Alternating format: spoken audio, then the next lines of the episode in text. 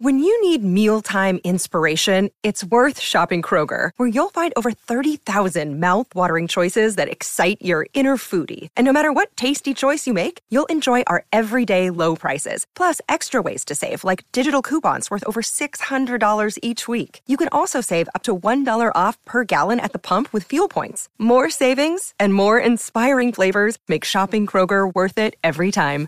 Kroger, fresh for everyone. Fuel restrictions apply. Another day is here, and you're ready for it. What to wear? Check. Breakfast, lunch, and dinner? Check. Planning for what's next and how to save for it? That's where Bank of America can help. For your financial to-dos, Bank of America has experts ready to help get you closer to your goals. Get started at one of our local financial centers or 24-7 in our mobile banking app. Find a location near you at bankofamerica.com slash talk to us. What would you like the power to do? Mobile banking requires downloading the app and is only available for select devices. Message and data rates may apply. Bank of America and a member FDIC. NASCAR Cup Series racing from Bristol on the dirt. Ready to race Bristol dirt. Appreciate all the hard work. We've been on a roll. I'll keep it up in here. Let's just have us a nice solid one here. Yeah, buddy, we'll get it done here. I'm trying to pay attention to what the track's doing. Do my best for you out there. Have fun, be safe. We start all rolling. Boogity, boogity, boogity! Let's go racing, boys! there it is. 75 laps the first run here. And it's a fight back down to the line. It will be Chase Briscoe. 18's really good at getting to the bottom and staying there. It's muddy, but I can still see the grill. A lot of these guys in front of you's already covered up. Try to bump up to somebody and get it off. His nose is caked right now, so he's probably running higher. And caution is out at lap 13. Yellow is out. Yellow is out. I believe it's for mud on the grills. Mandatory pit stop. Cleaning the grill and the windshield. Coming back to it. Starts on you. Pace truck is in. Green flag. 14's there. He's leading. Leaders up in the wall for three and four. Blue and left rear. Left rear still up. We got something down. Be ready.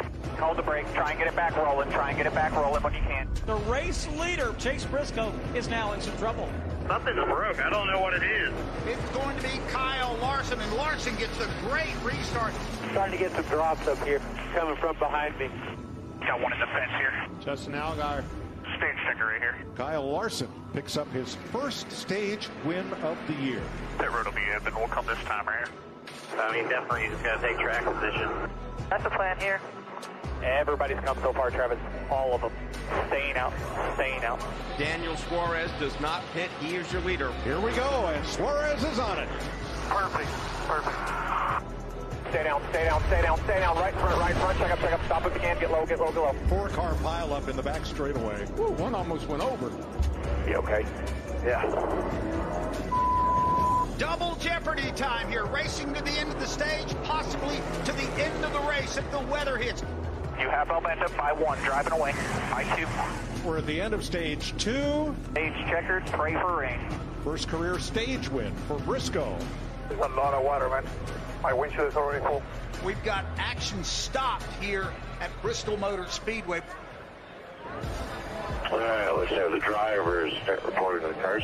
Now it's time to go back to business. I mean, track's good. I mean, obviously, I, I would have loved to take it the easy way, but gonna have to earn it. Motor's hurt pretty bad. Hopefully, it fires up here. Oh, that thing is terrible. Yeah, I just died. Tow truck's gonna give him a push here. Ready, and go. We're back to green. Everybody's more sideways than you. Inside 20, coming back to you. A little casual contact. Caution's out, caution's out. He just wrecked us. Chase just wrecked us. Watch these squirrels right here. E- easy, Cody. Stop, bud. He's a moron. He's in the way. If he touched our tire, I'm going to whip his ass. Better get ready to whip his ass because he's trying to. Stop, Cody. Stop. You're ahead of him. Tired of getting bullied by all these guys. Inside. Hang on. Wrecked it. Hold on here. Caution's out. I mean, I'm better than every single one of these in front of me. It's all lane choice. Oh, slide job. Here it comes. Oh. Get back to him. Tell him to pay him back. Hold her right where you're at. Go high. Go high. Go right in the middle. Uh, hard head. She blew up. Motor gone. You got it. Go. Pouring rain. Was uh, the yellow display the red? All right, man. They want to earn this. Go do it. Green, green. Out the windshield. Nothing coming. Just making laps right here. Sunday drive. You in the 18 by one to the 22. 14 just got clear of the 18 on the bottom lane. Your 3 and 4 is money. Don't change anything. Do not get greedy in 1 and 2. It's going to take a pretty bold move for that 14 to get by that 8. Nothing out the back. White flag. Still inside. Just you and him. Nothing out of the back. It'll be clear down. Whatever you need. Still one back. All clear. You're going to probably dive low here. Diving low. Loose under you here. There he goes. In for it. Down to the bottom. Slides up into him. Right. Who's going to save it? Neither one. Gas it up, gas it up, gas it up, gas it up, gas it up. Keep coming all the way to the top. 18's coming up to the top. Got to beat the 8 to the line here. Boom! Kyle Busch steals one. I'll let him get too close. Should have drove away from him there. He's probably not going to be happy, but at least he still ended up P2. That's my fault for sure. It's on me. I would have done the same, honestly. Unbelievable, man. Way to keep your head in it. That was awesome. Great job, guys. Appreciate the effort. One of them finally shaked our way.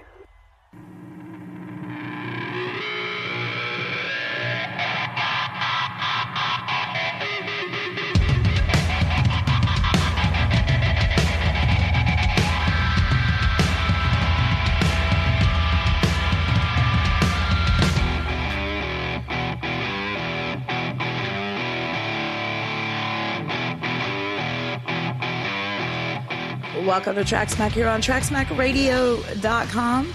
Don Hall trying to be back with you this week uh, after not having a voice at all. Uh, that was Radioactive, courtesy of Fox, NASCAR on Fox. And Kyle Busch sneaks away with one. You got Tyler Reddick and Chase Briscoe spinning out and, and taking each other out and then coming together and talking it out on pit road. Both of them admitting, well, not both of them, but one apologizing, the other admitting he would have done the same thing. It was awesome sportsmanship. So much to talk about with Bristol on the dirt mixed emotions from drivers, mixed emotions from fans. But guess what? Tickets are on sale for 2023 for Bristol on the dirt. They will be back.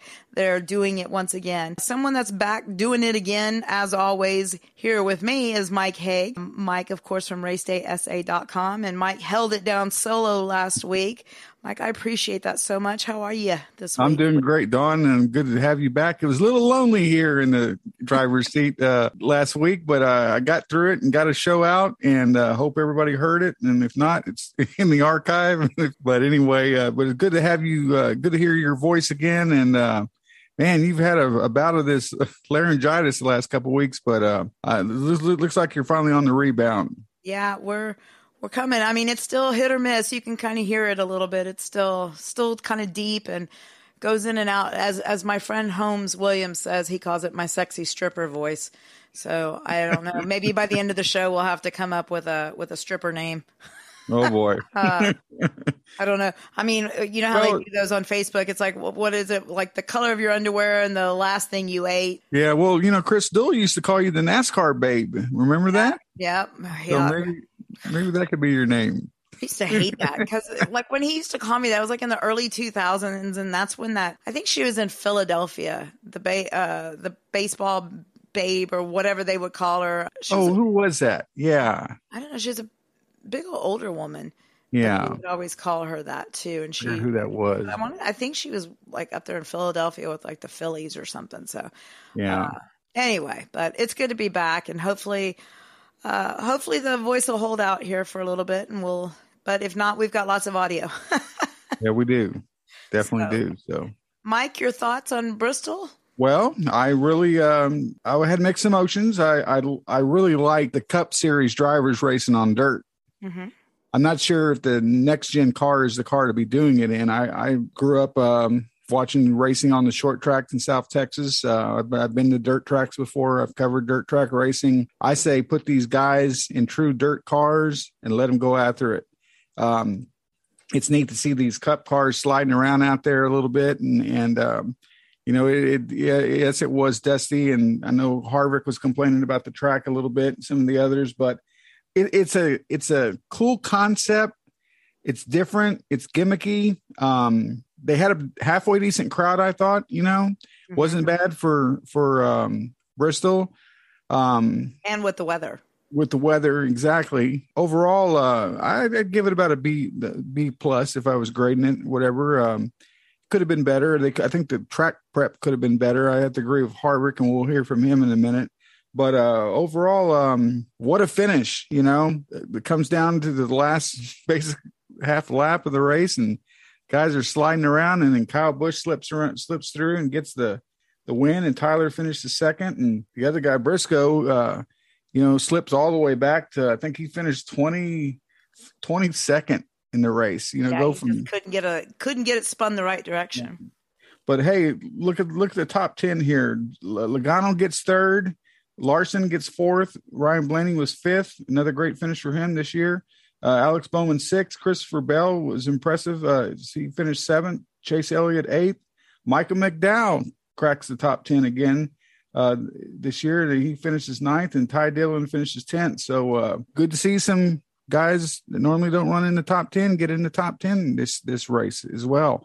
The other thing i like don is uh, nine races eight different winners so far this season. That leaves um, only uh, what eight more spots to get in. So half of the uh, playoff spots are now filled if you're going to win to get in on that on that kind of ratio. But um so some of these are guys that we've been talking about this every week need to pick it up they want to get in the playoffs. Well, Mike, just a little fun fact for you: uh, Fox TV earned a 4.007 million viewers for Sunday night's Bristol Dirt Race. That's the most watched NASCAR event of any kind at Bristol Motor Speedway since the spring of 2016. For the season so far, NASCAR is up 17 percent since yeah. 2021. That's huge. Those are huge numbers. Those are huge numbers.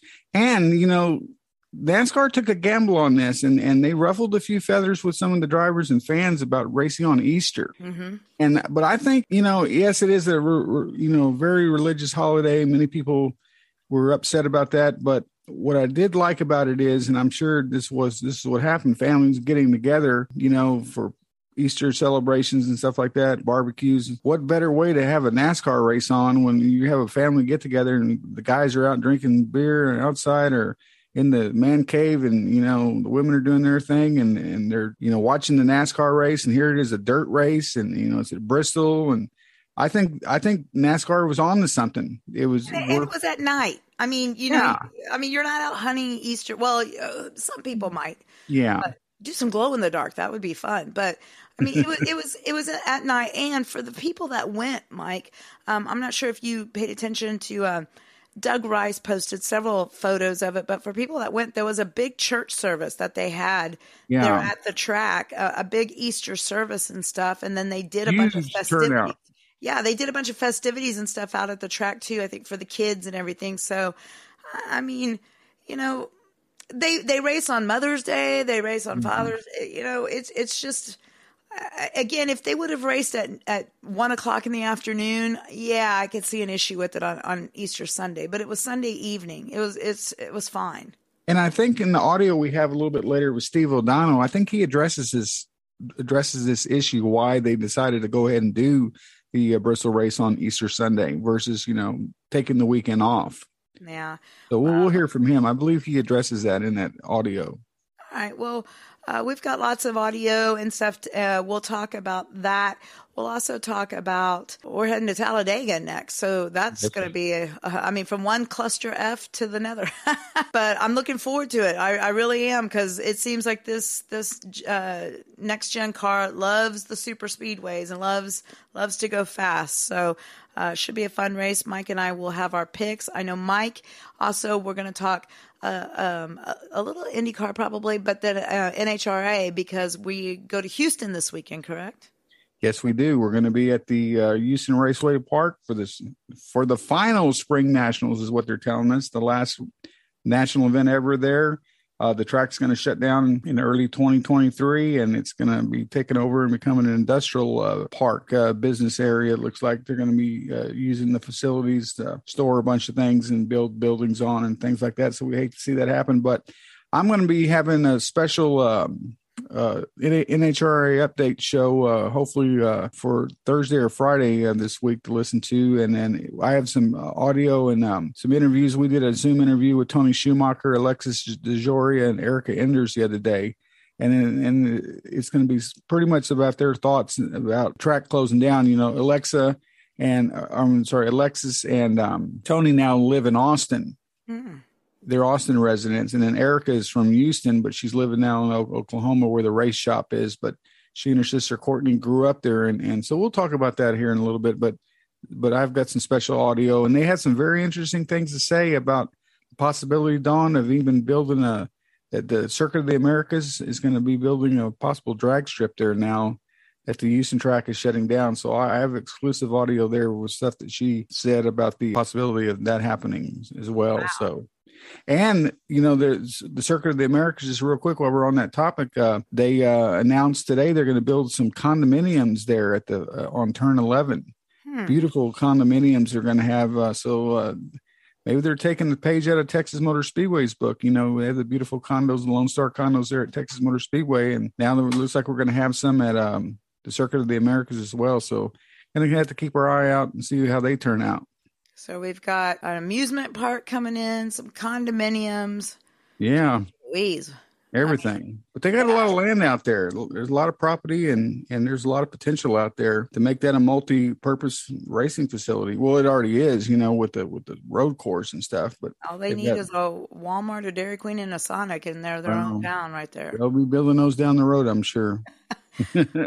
Well, Mike, uh, we've got lots of audio there in the radioactive. We got to hear a lot of audio. We heard from Daniel Suarez. We heard from Cody Ware. And Cody Ware, I wanted to address that really quick. I, I mean, I don't know what I want to say high five, thumbs up, whatever. Uh, Cody Ware, I like that attitude. He's like, I'm tired of these eh, mother, you know what, mother truckers pushing, you know, bullying me and stuff. And I, I'm like, you know, yeah I, again, it's even playing. I'm sorry, my voice.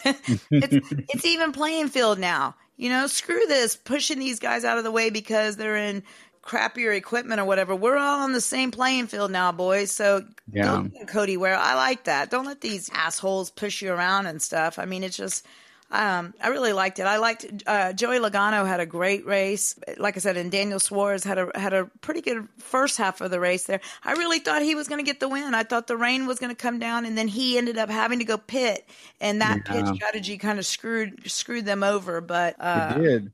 But you know uh, what's really kind of took me back when I looked at the point standings. The fact that we're nine races into the season, and Chase Elliott leads the standings and doesn't even have a win. It's crazy. And Ryan, Ryan Blaney's knocking on the door in second with with without a win, and then Logano's in third without a win. So these guys, I mean, they they've uh, they've consistently finished toward the top, and and they're up there. And um, the point standings look a lot different this year than they have in several years. But I think that's uh, just goes to show you how great the competition is and how close these cars are, and this playing field has been leveled, and that's what I really like about this 2022 season. Yeah, you and me both. But I tell you one other thing it shows. These guys better get their ass in gear and get a win because if if we keep getting new winners every week, it won't matter that they're first, second, or third in points if they don't have a win. But if we've got 16 other winners and those guys don't have a win, guess who's not going to be in the playoffs? Those three yeah. guys. So, and speaking of slipping in and getting a win, Kyle Busch. yes, know? he did. Would you say he backed his way into a win, Mike? He did. hey, take it any way you can get it. But so we have some audio from him. You want to go ahead and play it? Yeah, play it. Sure. This is the the post race interview with Jamie Little on the front straightaway. This is courtesy of Fox Sports and NASCAR. Here we go. Well, Kyle Busch has said many times this year things just haven't gone your way. The last lap. What do you have to say about how that one ended, giving you your first win of the year? Yeah, we got one. You know, it doesn't matter how you get them; it's all about getting them. So. Um, just can't say enough. Uh, man, I feel like Dale Earnhardt Sr. right now. This is awesome. I didn't even do anything. Um, just uh, a testament to our team and Joe Gibbs Racing, Toyota, M&M's. Appreciate the crunchy cookie Camry TRD here and uh, and it being fast, fast enough to stay in contention, fast enough to see those guys. I don't know why we just couldn't fire off after the the rain. Uh, every time it rained, both times it just would not fire, and uh, took it about 20 laps to get going. So um, overall, just uh, real pumped to be back. Uh, real pumped to get a win. This one means a lot. Um, you know, I can win on any surface here at Bristol. Bring it on, baby. Busch wins it here on Easter Sunday. he had to he had to stoke the crowd there on that final one. I can win on any surface. Bring it on. bring it on. And then the the uh, comment about I feel like Dale Earnhardt here. They didn't do anything. I know they were booing. He's like, I didn't wreck anybody. I just happened to be there. The look on his face was priceless. I mean, yeah. but I think he knew. I think he knew as soon as he got out of the car, I'm about to have to eat a big old plate of crow, uh, you know. And, and, so then he, we'll take them any way we can get them. like exactly. funny, that's not what you were saying just a few weeks ago about Alex Bowman. But but you know when you look at what happened with Tyler Reddick and, and Chase Briscoe, Don, those last few laps, man, those guys had a car. Yeah, and they, they were racing that track, and man, that that was exciting to see Briscoe, you know, chase down Reddick, and then just the the lines they were running, and just the lap traffic they had to deal with, and everything. It was just to me that's what that's what this sport should be about you know close finishes like that Mm-hmm. Every every week it should be like that. Absolutely. And I tell you, say what you will about the race, but guys like those two that you just named. Kyle Busch did the same thing, but I saw Joey Logano quite a bit of times sideways, sliding it into those turns. That's, I mean, dirt tracking it right around in all senses of the word. You still had guys struggling that were really trying to do their normal angling in and all this, but those guys, I mean, those tires were just sliding and I mean, they were, I mean, it, it was just, it was, it was so awesome to see it. But that's what I'm saying. If we should, that's where I think we should put these guys in regular dirt cars, like like we see, you know, like open like open wheel modifieds or or uh, limited, you know, late model or something on on a you see it. You see like race at I thirty seven or Cotton Bowl Speedway or one of the tracks around here in Texas. Uh, if we could see them in cars like that, you know, true dirt cars, not sprint cars or anything like that, true dirt cars, um, I think we would the ratings would be through the roof. You know, people would love to see something like that uh, for not, not not every week maybe but but you know every once in a while have a have a dirt race and put it on on let's race at a real dirt track as well not not a track we're going to come in and you know reconfigure in the dirt why don't you do it like you did the Coliseum at the first of the year, do uh, like a exhibition race? Do it out of Eldora or something. I mean, it would be fun. I agree with you in a sense. There was two things that I talked to you about earlier in the week. I asked you because again, I've I've gone to dirt races, local, you know, dirt races and stuff, and then, but I'm not, I, I don't know enough about it to to be to call myself an expert by no means, but I was telling you, I said, you know, to me, this track just seemed to look like a dirty track.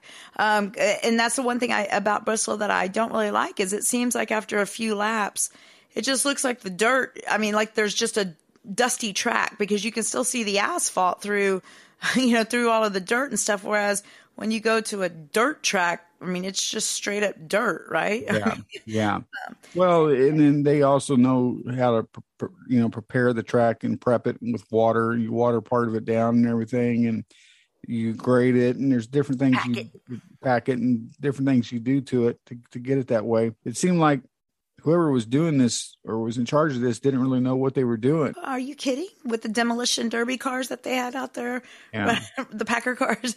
That's what my husband watched. And he's like, "Are those demolition derby cars?" um, it was like an old Caprice and something else driving old, around. Old, old police cruisers and taxi cabs. It looked like. um, but the other thing too that they're definitely going to have to work on is the stability and the uh, or the, I guess I should say the endurance uh, of this car, uh, of the car being able to endure on this track.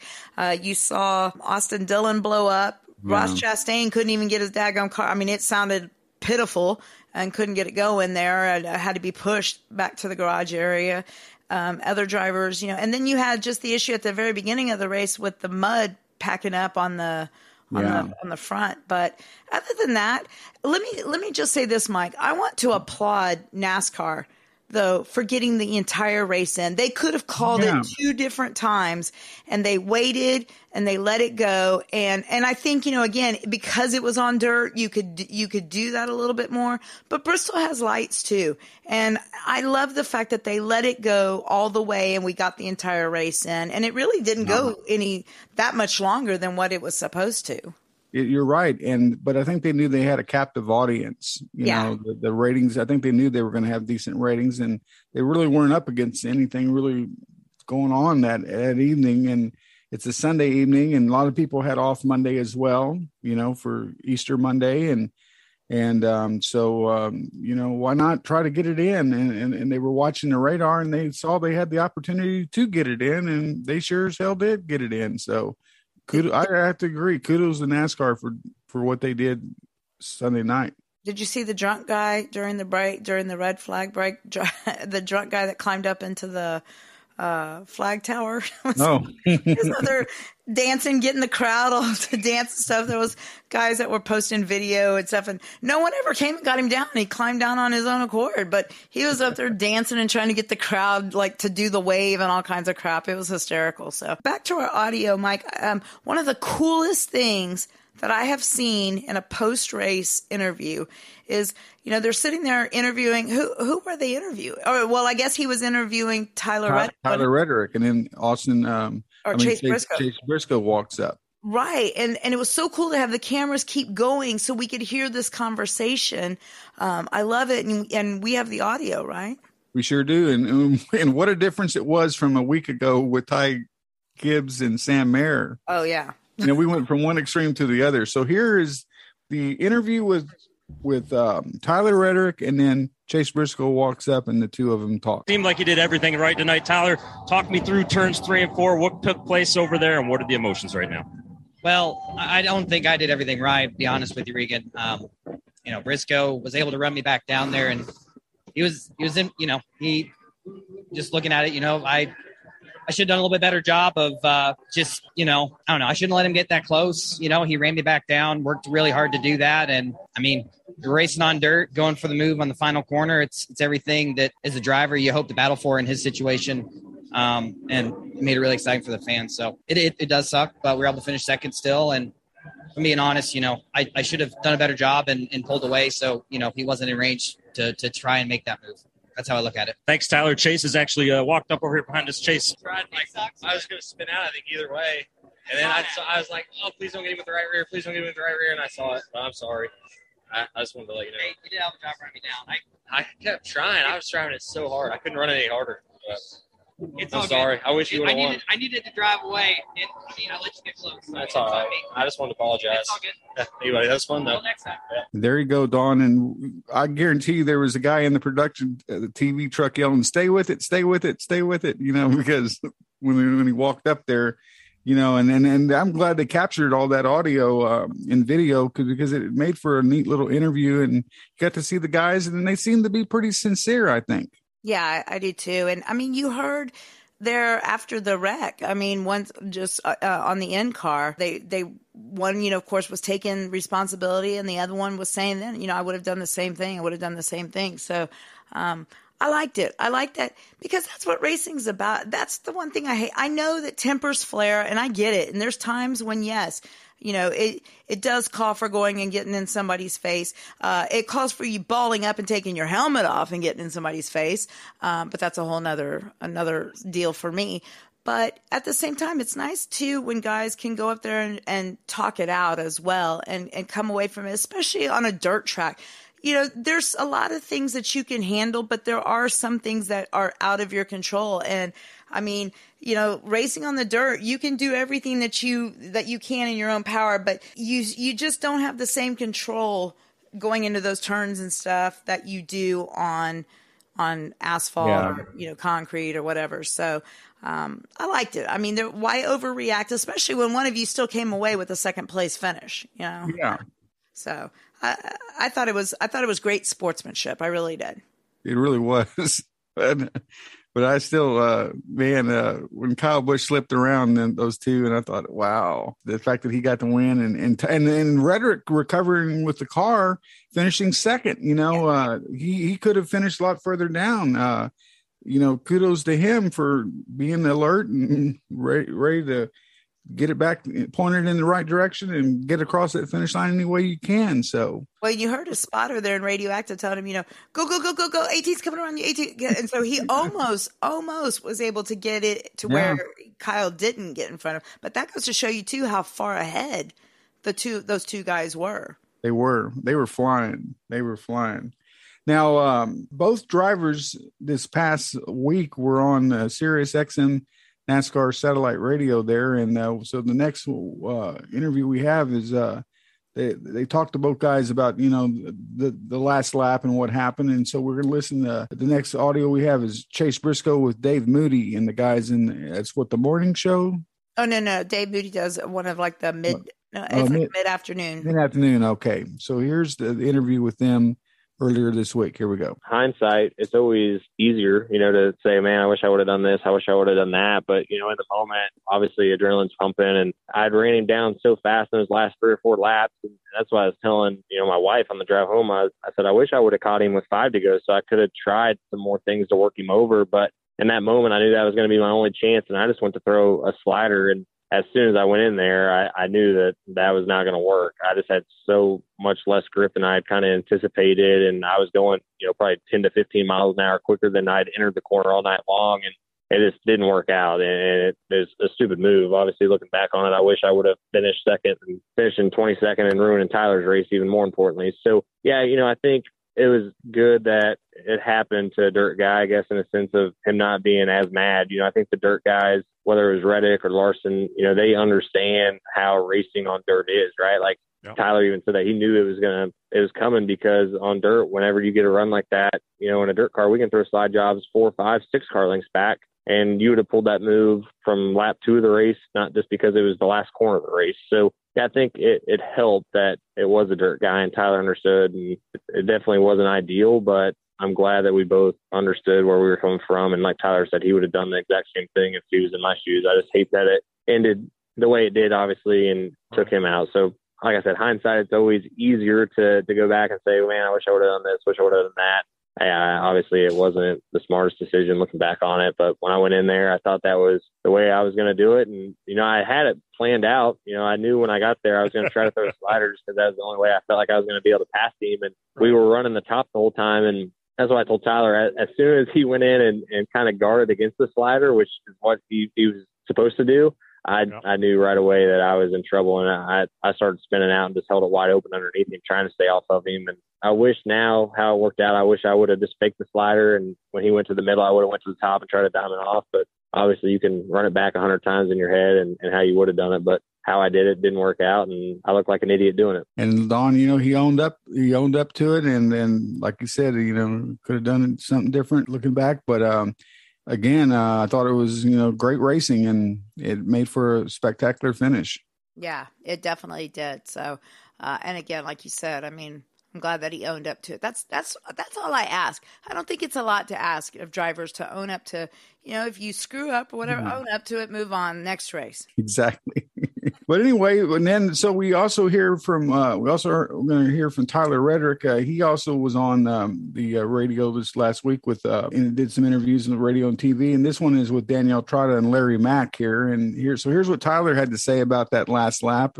Looking back now, and here we go. certainly, you know, wasn't an easy easy moment. You know, there was a lot that happened there on the final lap, but you know, I, I wouldn't I wouldn't necessarily say I I take you know I I feel like I share some of the blame for you know I guess contact that that happened on the last lap, but certainly, you know, um, not being able to to pull back away and and and really allowing him to close up on the on the rear bumper uh, of our car, you know, on that last lap.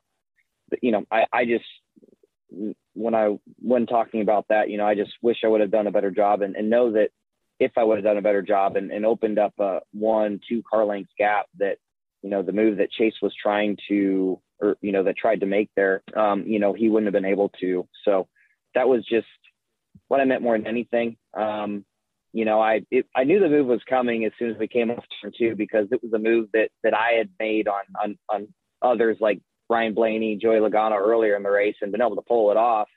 So I knew it was coming, so I tried to guard against it.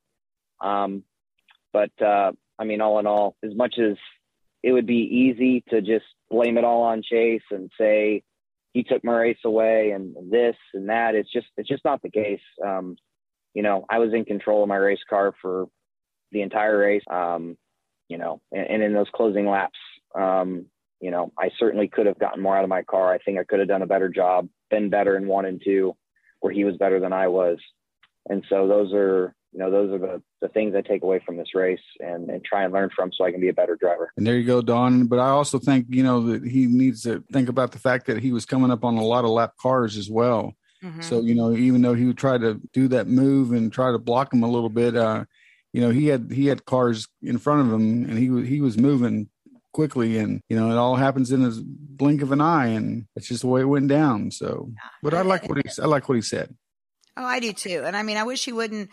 I mean, I know it's hard not to beat yourself up, you know, over it and stuff, but it's like don't beat your. You were in a position, you know, you were in position for the win, and uh, you know they were they were both going for it, and that's that's all you can ask. I mean, that's that's what you want as a driver is to put yourself in the position to Mm-hmm. make a move or not make a move, you know. But again, the, both of them, both drivers have have made statements this year. I mean, they are both guys that you look at now and are saying, "Oh yeah, these two have a chance to win at this track or could win here or whatnot." So, I, that's the only thing is, I, I just kind of wish he wouldn't be, you know, because you can kind of hear it in his voice. He's really kind of beating himself up over overthinking it. Just let it go. Yeah. You know, Just let, it go. and, and, and race your race. Right. Do what you do best, you know, and, and if it, it's meant to be, it's meant to be. And if it's not, you know, try again the next week at the next track.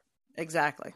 So Well, we also had a lot of uh, crying. crying and everything uh, going on with Harvick. Uh, I'm going to mention him for a minute. He uh, got knocked out of the race with an accident on lap 100 and ended up finishing 34th. He was not a happy camper. And, you know, Denny Hamlin lost the engine there and he finished 35th. So some of these guys, you know, Kurt Busch and Austin Dillon had issues. And so it all started the week before with the statement that Kyle Busch made, you know, remember that one about cut the cord and we based on a comment that Richard Petty had made about NASCAR going backwards or whatever, and not professional enough to when they race these uh, dirt tracks, they're not professional enough anymore. And so Harvick, um, right, I guess it was right outside the medical center. He uh, met with the media, and uh, he had some pretty harsh things to say. So here's what uh, Kevin Harvick here's here's his reaction. I can tell you is we did a terrible job prepping the track and full of mud. There was nobody here to pack the track, so we all look like a bunch of bozos coming into to pit because we don't know how to prep the track. Um, and then we get don't get the lucky dog for whatever reason with two cars on pit road, and then we got run over by I don't know who ran us over at the end. After uh, after you got your lap back, did you feel like it was I had a kind great of car. adequate? I had a great car. The racetrack was fine. They just did a terrible job to start with. They've done this before, but obviously it doesn't look like it. Will you go speak with them or say something like, "Hey"? You can't talk to them. You might be able to. Might be, but if I had to, if I had my choice, we would be doing this anyway. I mean, do you think this is is this something that's salvageable? Like, could you do you think like What's there's the enough point? improvement, or What's the point, really? I don't know. the, the point is something different, right? In grassroots. I guess the and trying TV ratings will tell that. Yeah. So if the TV ratings are high, it'll be great. But you were really, you really liked this track the way it was. Not, you know, not every driver did, but you were one of the ones that really liked it, right? I, you know, I think Bristol is a, a great racetrack, but it must not have been, you know, what everybody liked. Pretty frustrated. I just don't. I think it's ridiculous that we're doing what we're doing anyway. Uh oh. Wow, that's all I got to say is he really uh he hit he hit the, the nail on the head on a few things. I mean, He did, but I want to address a couple of things, okay? Okay.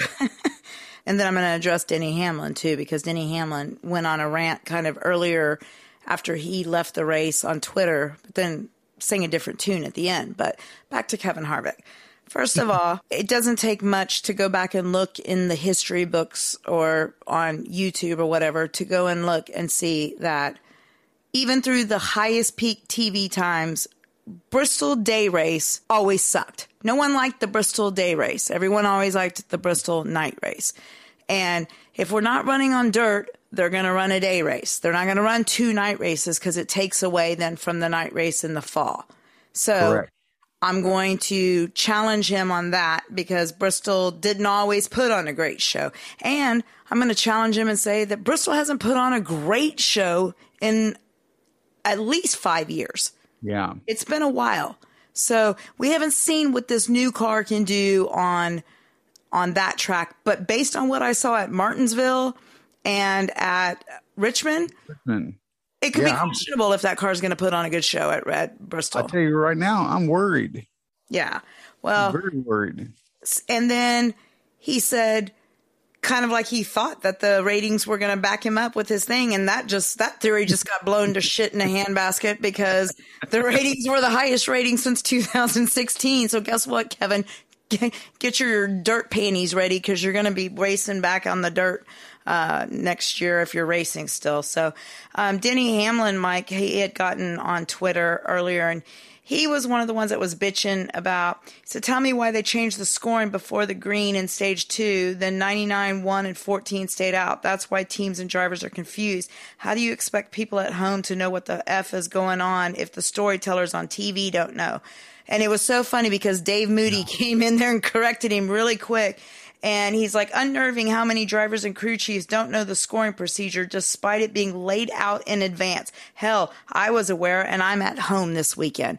And then Yeah. you had, um, uh, like about a little bit later on, Mike Joy came on there and I guess they had read the tweet as well and went and gave a detailed, disc- you know, ex- explanation but they all knew the rules. They were laid out in advance, and they all knew that there was going to be um, mandatory pit stops, you know, at certain spots, and that positions wouldn't change. And it's it's funny because, and I I don't I'm not trying to be a bitch here, but I just think it's so funny because every week I'm hearing veterans. It's the veterans who are bitching. You understand what I'm saying? But but then you got the new guys that could have been bitching when the wreck happened, and they're up there talking about it. And under, and hey, I would have done the same thing. But what I wanted to tell you though is, hold on, I'm sorry.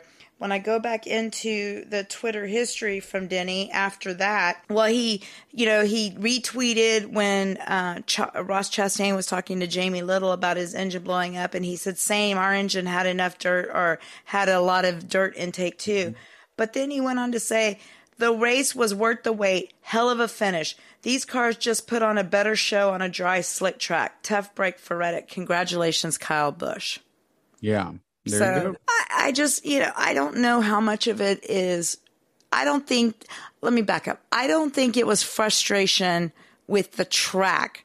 Honestly, with Kevin Harvick, I think it's frustration with Kevin Harvick and his Well, season is what. and, right. And it That's- it got taken out on the track because that was an easy point. It's funny too that the track was a big cluster F at the beginning, but then when his car was handling great and doing great, then everything was great and they got the track. They were packing the track the same damn way that they did at the end. That makes no sense to me whatsoever. and I you you touched on it there. You know, Kevin Harvick's frustration. That's where I was getting ready to go next and say, you know, he's 13th in the standings right now. He has not had a very good season, and you know he's one of these drivers that may not make the the playoffs this year. And and you know he's getting kind of close to the end of his career, and I think I think he's just plain out frustrated. Don. I do too. And you know, I get it, Mike. I get that some people are like, why are we doing this? You know, what are we doing it for? Here's what I think they're doing it for. I, you used to hear that same kind of talk coming from guys when it came to the road courses. Uh, you know, what are we doing? We're not open wheel racers, you know, blah, blah, blah. Well, NASCAR has evolved so much that these drivers, I mean, the driver backgrounds are insane. And again, they're not all coming from, you know, the southeast coast anymore. Dri- racers are coming from all over the country, and their experience level is dirt, it's asphalt, and it's computer. I mean, and it's it's it's really strange though. It's just it's a different era. It's a different way of of uh, racers coming up and into these series. And I honestly think, Mike, that adding these different tracks. It, it, to me, it encompasses a total champion. You're gonna have your champion is gonna be somebody that can you know master all of these different ways of driving. And that's what i think it's about. To me nascar is the top tier drivers. You know I, I know a lot of people say no f1 guys are or indycar. No i think that nascar, is pretty elite you know when it comes the, the cars are heavier and you're really doing the driving in them. Yeah. um, so you know you've you've got to be able to to handle it all, and I don't know, and and then you know I think Harvick is. We talked about it, Doug Rice and others before. I think Harvick is he's old, he's crotchety now, um, and you know he's just and he's and I love that he's speaking his mind. But like to say that NASCAR doesn't listen, like why go talk to him? They don't listen. Seems to me like they listen because they make changes every damn week based on what the drivers and their drivers council is saying. them. Yeah. So I don't understand why he's saying those things. yeah, I, I I have no idea where he's going there, but um, I, I think again it's just pure frustration. Now, uh, Steve O'Donnell, the chief uh, operating officer for NASCAR, addressed this issue this this week on with Mike Bagley and the guys uh, on the show there on Sirius XM NASCAR Radio. So here's what uh, Steve O'Donnell had to say about all this. Yes, I think um, we're definitely interested in continuing uh, to look at dirt. Um, you know, still kind of dissecting what took place this weekend, what we can do, where we could be. Um, but all in all, I think the direction, you know, as of today would be certainly to remain on dirt. All right. Then Easter Sunday, and then not just from the holiday perspective, but as you heard us talking earlier, if you're listening to what our conversation with Joey Logano was, when you have a schedule as big as this one, baking in some off weekends, how difficult a proposition is that, Steve? Uh, it's certainly a challenge. I think this year in particular, uh, the way the calendar falls out, there was already one less off weekend. So if you looked ahead to next year, that would be different. Um, we'd be able to, to probably add a second off weekend. You know, but for us, it's it's what do we all want to do to grow the sport and expose it to more fans. Uh, and when you're offered up uh, the the ability to be on an additional network race, you've got to take a hard look at that, and and that's what we did. And and uh, you know we expect that uh, when the viewership numbers come out, you know we're going to be in a better place than we were last year in terms of you know, who was able to see the race, who was able to come out. And then if you compare that to being on a cable race, maybe back in 2019 or 2018, it's a significant bump to the entire industry. So, you know, we don't take it lightly. We we know that it's an important holiday for a number of people out there. I thought the track did a terrific job, as did our TV partner uh, and celebrating the holiday, and then uh, you know certainly celebrating the race uh, at the end of the night. And so there you go, Don. You know he he made a good point about them being on the, the network. You know instead of out there on the cable on FS1, the cable station, it really helps to be out on on the network. The NHRA in the NHRA um, drag racing series has realized that as well. On weekends that they get their race out on the network, their numbers are always a lot higher than they are on on FS1 or FS2 where, where they normally show the races there. So uh, uh, so anyway, I, I, thought, he had some very in, interesting things to say there. No, I did too. And and again, I mean, the numbers are speaking for themselves. You know, I mean, again, we talked about the highest ratings at Bristol of any kind since 2016, and then overall for the season, ratings are up over 17%, which I mean, that's, I'm sorry, anything double digit is huge. I mean, but 17%, that's, that's just, those are crazy good numbers. Uh, and it just goes to show that fans are enjoying what they're seeing. And, uh, you know, and, and I bet those numbers would be higher. I'm, I'm actually surprised because, you know, with what we saw for two weeks in a row on the short track, it was getting a little dicey, but, no. um, Mike, one of the things that I, I can tell you numbers will be high next week because we're at Talladega, which is always one of the races yeah. that folks look forward to. We got Dale Earnhardt Jr. Uh, coming to visit the Fox boys in the booth. That ought to be fun to hear. Uh, Junior and Clint Bowyer ought to be a that that'll be a hell of a time. I've listened to them on the on the Dale Jr. download before. That's that's good stuff. Yeah. it's going to be pretty funny. Uh, you know, Clint is is a character himself, and then with Junior, I think they're gonna they're gonna have a good time. But it's gonna be weird to hear his voice with Mike Joy and and Clint, you know, because we normally hear him over on the NBC side um, with Rick Allen and the guys. But uh, but I, I'm I'm kind of excited, to, looking forward to hearing that. I'm gonna have to make sure I DVR the race because I'll be in Houston at the drag races this weekend. I'm gonna miss all that all the live action, you know, coverage, but um, I'm not gonna um, I'm going to be sure I set that recorder and I'm going to make sure I set it so I get it in case the race goes long. right, definitely.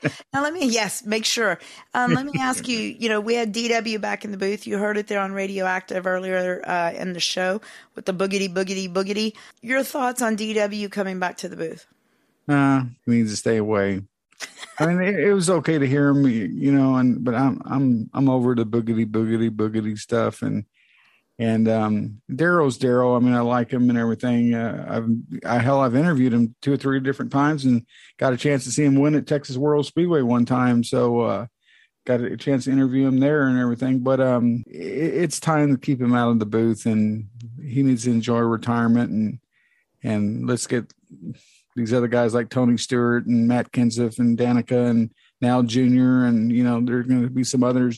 Chad Knaus was what he was on there a couple weeks ago. I think it was one of the broadcasts, and uh, I, I say keep rotating people in and do that instead. I know. And I always feel bad when I say mean things about DW because he was so gracious and God, so nice to me. Remember how uh, Yeah. complimentary he was? so it's like I feel bad. It's like I don't want to, but I'm kind of the same way. You know, now we've had okay, so we've had drivers in the in the booth, we've had crew chiefs in the booth.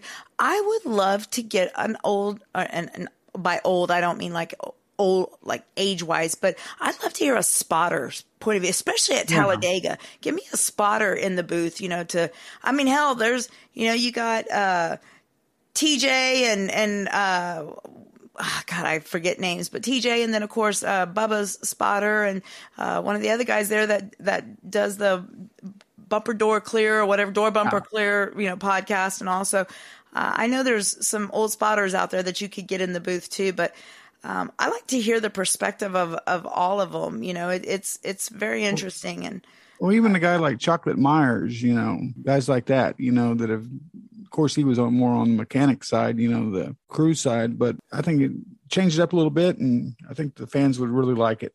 I do too. Darrell, he's he's personable, but this week was a little, or this past week was a little painful because I mean, let's face it, and like right now, I'm struggling. When you're away from it, when you when you get out of the groove of it for a while, that's why like the first couple of races of the season uh, for Yeah. any of the networks, it takes a minute to get your rhythm and stuff going, and to get that that Get that- chemistry and that everything flow going, yeah. to get the flow and it was really bad uh, i mean it, it it was really off and and like i said i mean i enjoy you know i enjoy them talking to him but like he even said he i think he said he raced on dirt like one time but it was a joke he made a joke about it but he just uh, he can't relate to these cars Yeah. he can't relate to anything Yeah. with it so And I think he was trying to make up for lost time that he had been off. yeah He was sure was talking a lot. you know, well I'm going to get my chance. I'm going to do it, do it right now. You know, say as much as I can while I while, while I can. forgive us dw i'm not trying to I be know. mean but I know. Well, um, was uh, so IndyCar? Are we? We're still Yeah, off now, or what are we doing? Well, we had a test open uh, test session today at Indianapolis Motor Speedway, Dawn, and get check out this. Scott Dixon does a lap 227.187 miles per hour, Hmm. and then uh, I could just give the top fat the top 10 fastest ones. It was uh, Connor Daly was second, Colin Ilott, I think it's I L O T T Mhm. was third. Santino Ferrucci was fourth. Marcus Ericsson was fifth fastest. Alexander Rossi sixth. Uh, Elio Castroneves was seventh. Uh, J.R. Hildebrand eighth. Colton Herta in ninth, and Takuma Sato was tenth. They had 31 guys um, were there. Uh, 25 of them actually hit the track. Uh, there were about six of them there that did not. Uh, they were there at the track, but didn't had no time, and I think they had some mechanical issues and uh, didn't get a chance to get out there. So uh, I, I think they and I heard that um, Elio uh, had a had a crash today. I saw that. Uh, I think it was Bruce Martin who had tweeted or reported that he had crashed. Um, I know he's okay and everything, but I'm not sure um, how bad the how bad the wreck was. But I did hear that he had a uh, an accident during the, the test session today. So, yeah, we're right here at the month of May now, Don, and that's going to be um, you know the month of May is is all Indy, and so we're right around the corner for IndyCar racing and the Indy 500. So look out, it's gonna be it's gonna be good. Well, and uh, you know, you had Jimmie Johnson. I know I wasn't on here last week with you. You know, Jimmy ended up having a little bit of surgery. Had a, a screw put in that finger that he uh, that he injured. And Yeah. I know he's been on his Twitter and Instagram page showing some of the therapy and all that uh, that he's been doing.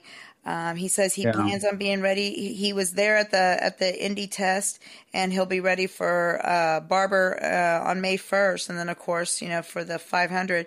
And then I wanted to say, as I was scrolling through looking for that tweet.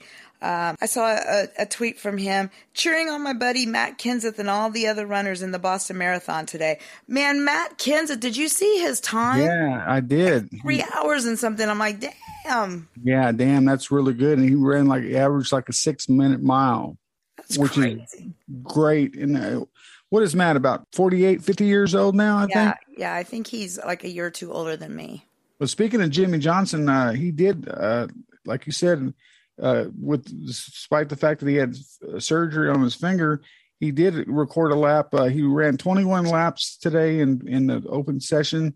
His fastest lap was on lap nine, and he did a time of uh, 218.785 miles per hour. So he was, you know, about nine miles off the the the, the pace of the what uh, Scott Dixon did, but uh, with the with a broken finger and the pin in it and all that, it's still not bad to be able to wheel the car. So I think as his hands, you know, get more better, whatever you want to say, I think he's going to flexible in the range of motion. Range of motion. I think he'll, as we go along, you know, in a couple weeks, uh, I think you'll see him pick up that time and uh, do a lot better. So I do too, because I have a feeling this test session um, for him was a little different than what it normally would have been. I think I think he's out there kind of you know running some laps to get a feel and yeah. all of the track and, and, stuff. But I think too it was it was to to get a feel of that grip, you know, get that grip going again on the on the wheel as as you're actually you know in a test session or in a race kind of mode.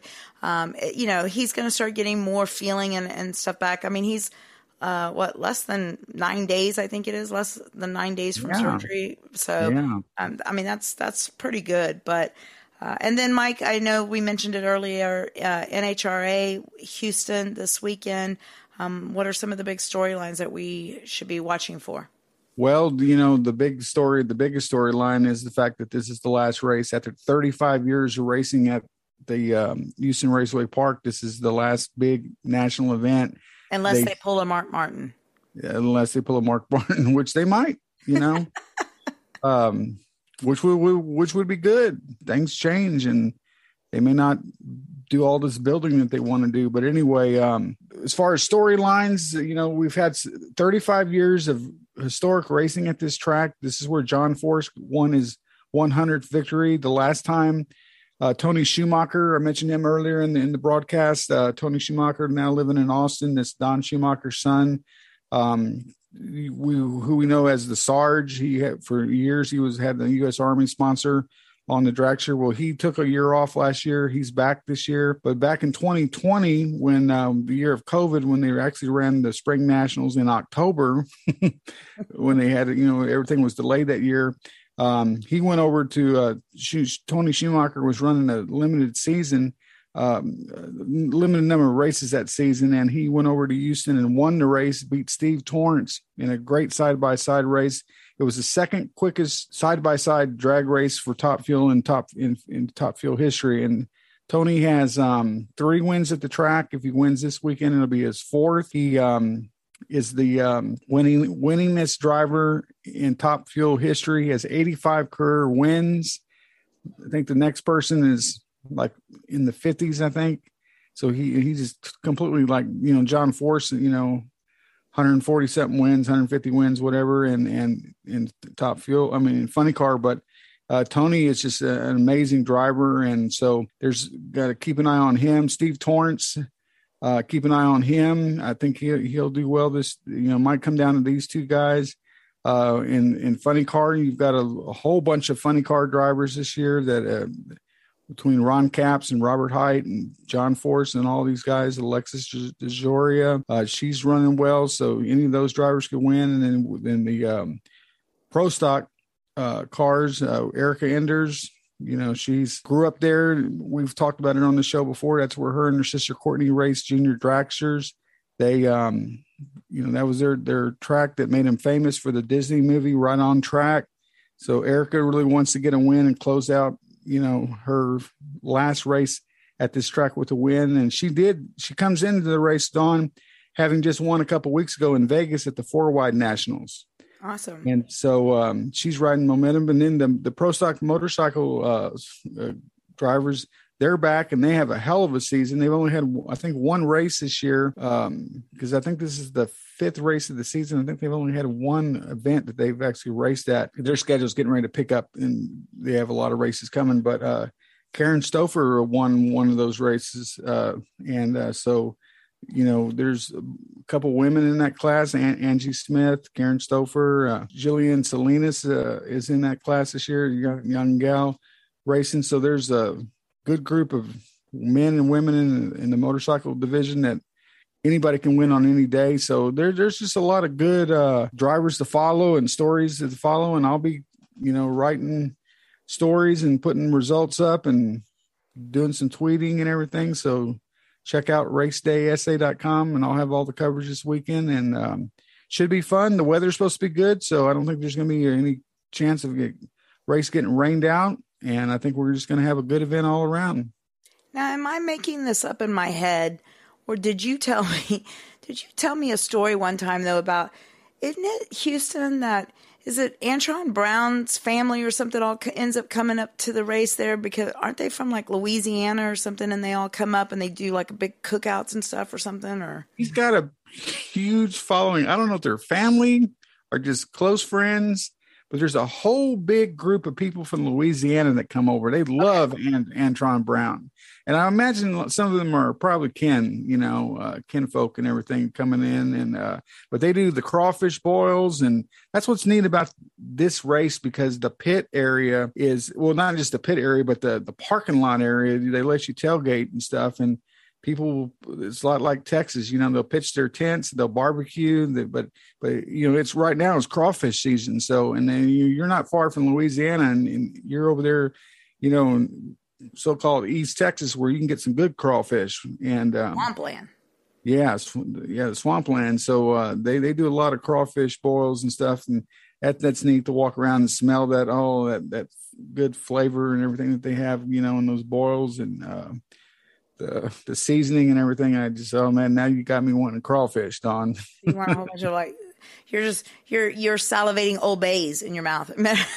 Isn't that what it is? You put on Old Bays or but no, I thought I remember you telling me that story, and I'm like, okay, I'm yeah. either gonna sound like a total idiot, but I, I could have sworn. I'm like, well, I thought he said that. An- Antron will he'll have several hundred people that have just come to see him from Louisiana and East oh, Texas. Well, he should. Yeah, and and and he uh, he he's a huge draw and, and huge. Uh, is Matco still a sponsor of his now that he moved to the? Yeah, Matt Matco is okay. Good. So my shirt that I still have, I'm going through my. Okay, so you know I'm downsizing both in my body and clothing. So I'm I've been going through my closet. So I had a bunch of like Brad Keselowski shirts, uh, number two shirts, Miller Lite shirts, and stuff that I had to pitch um, or I'm getting rid of. Um, some things I save, like I still have Dale Earnhardt Jr. stuff. Don't pitch that. You know what you should make? What is a t-shirt quilt? Yeah, I could do a t-shirt quilt. That'd be neat to take those old shirts because I'm getting ready to do that with all my. When I used to run marathons, uh-huh. I've got hundreds of, not hundreds, but probably 30, 40, 50 race t-shirts that say finisher and everything. And I'm getting ready to have a a king size uh, t-shirt quilt of all my uh, marathon shirts and everything. You know what? That's a good idea. I could do that because yeah. I've got a bunch of different race shirts and and team, you know, or driver yeah. shirts and stuff. Be might be neat instead of just getting rid of them. Yeah. Okay. Plus, you want to sell them on eBay or something. Yeah, because they're not going to bring in a lot. You know. Yeah. Maybe there's. I have a couple of things that could, but I I keep most of my racing stuff. So some of that um, might mean something to you really one day. And I know. Right now, it just means like it's it's taking up a lot of, of space in my house, along with a lot of other crap. I hear you. but uh, but yeah, no, I'll, I'll, look into that. So good good point. Good point. Well, Mike, uh, Talladega, your picks. All right, Ryan Blaney for the win. Well, you didn't even hesitate. I've been thinking about this. My long shot is um, uh, Chase Elliott, mm-hmm. and my really long shot, I'm going Bubba Wallace this week. All right, all right. Well, yeah. um, let's see. I'm going to think about what we saw at Atlanta. I'm also going to think about what we saw at Daytona. So um, I'm going to think about these Roush Fenway Keselowski cars. Um, I'm going to have to go Big Bad Brad for the win. Yeah. Um, Brad. I almost, almost went with him. Uh, and then, uh, you know, it makes me wonder then too if I. So I'm going to say Brad K for the win. I'm going to go with. You went with Ryan. Um, I'm going to go with Joey uh, for the, as my long shot, and then I as well am going to say Bubba Wallace. I had to. I had to make sure I put Bubba in there. Yeah. Although you know what? No, no, no. Here, let's do a good thing. In my heart, I'm going to say Bubba. I forgot. I gotta go Suarez still. I said yeah. I was gonna do Suarez, and and actually him on this track is not a bad pick either. I'll, so. take, I'll take Bubba. You take Daniel. All right, so there we go. There so we go. I think we're I think we're covered on this one. I think we got a good we got a good chance. So. All right. Mike, anything else going on this besides getting ready to head to the armpit of Texas? Yeah, where it's going to be humid and fun, but uh, Shocker. yeah, but it's going to be kind of sad to see this track close. But you know, time moves on, and if they build one at Coda, that's even closer for me. And and who knows what they're going to do, or maybe they'll have two races up in Dallas. I can come see you. So That'll be fun. yeah, Well, all right. Well, we'll have to find some sad music like It's So Hard to Say Goodbye to Yesterday or something next week when we pour one out for the Houston Motorplex. Isn't that what it is? The Motorplex, right? Houston Raceway Park, Oh, oops. Houston Raceway Park. My bad. Texas Motorplex is what it was up there by you and Ennis. Okay. That's right. Yeah, That's right. All right. Well, whatever. We'll still pour one out for. Uh, All right. all right, Mike. Well, uh, I'm gonna go and uh, take a shot of something, I guess, or do something because And you made it all the way through, and I your voice is still there, and, and it sounds just as good as it did at the beginning. So good, Good, for you. it it has a little bit of a Peter Brady, you know, pre-puberty thing going on with it, but but it's okay. I love it. It's okay. Uh, hopefully by next week it'll be back to my screechy normal voice. Although I'm I'm kind of I don't like the hoarseness of it, but I, I Yeah. of dig the lower tone of it. I'm gonna be honest. Kind of has that, like I said, it's either the sexy stripper voice or the chain smoking grandmother. One of the two. I'd rather go with the sexy stripper. So, okay, so sexy stripper. So let's do your sexy stripper color of your underwear and the last thing you ate, Mike. That would be your stripper name. Oh man, uh, what now? color of your underwear that you're wearing, and and don't tell me you're rolling commando. Um, skin. It's my my color is skin. So um, yes, color of your underwear, and then what you ate last, okay, That- and that's your stripper name. black sushi. Black sushi. All right, mine's almost just as bad. Mine's black lasagna. So, and actually, that's a lie. I had lasagna for lunch. I had cereal for dinner, so I guess mine would be black Cheerios. No, I had no, no, I had uh, what are they? They're like cinnamon, like whole wheat Cheerios. Oh, okay. That's not as fun. I'm gonna go black lasagna. There you go. That's gonna be more fun. God, we're we're horrible. we are. All right, it's a good thing I didn't have these Cheeto puffs because I would have been black Cheeto puff. all right, guys. Well, All right. I hope you all enjoyed this week's show. Mike, once again, thank you so much Oh, for welcome. um, for having us. And I want to remind folks, we don't do it every show, but for the most part, we try to. Make sure you stay all the way till the very end because we like to throw in some little fun little nuggets and stuff here and there at the end of the show. And I mean, that's after the closing music. I'm going to give it away this week because we didn't do it during the show. To go give you Doug Rice's call from the booth on the final lap there of Bristol Motor Speedway. It's a good one. So we'll do Doug Rice's call as our little post show nugget this week. Mike, what you think? That sounds great because it, wa- it was a good call. All right. So stay tuned for that. We'll see you guys next week. Stay safe. Have a great weekend. Here we come, Doug Rice.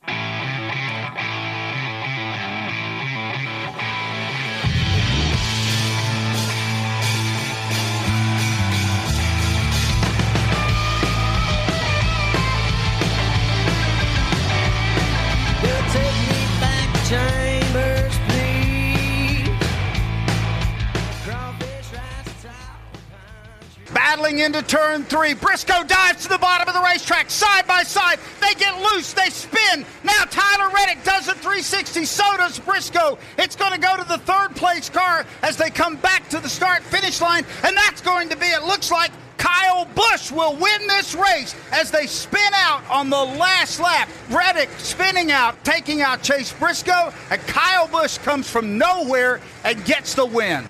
This podcast is a part of the C Suite Radio Network. For more top business podcasts, visit c-suiteradio.com.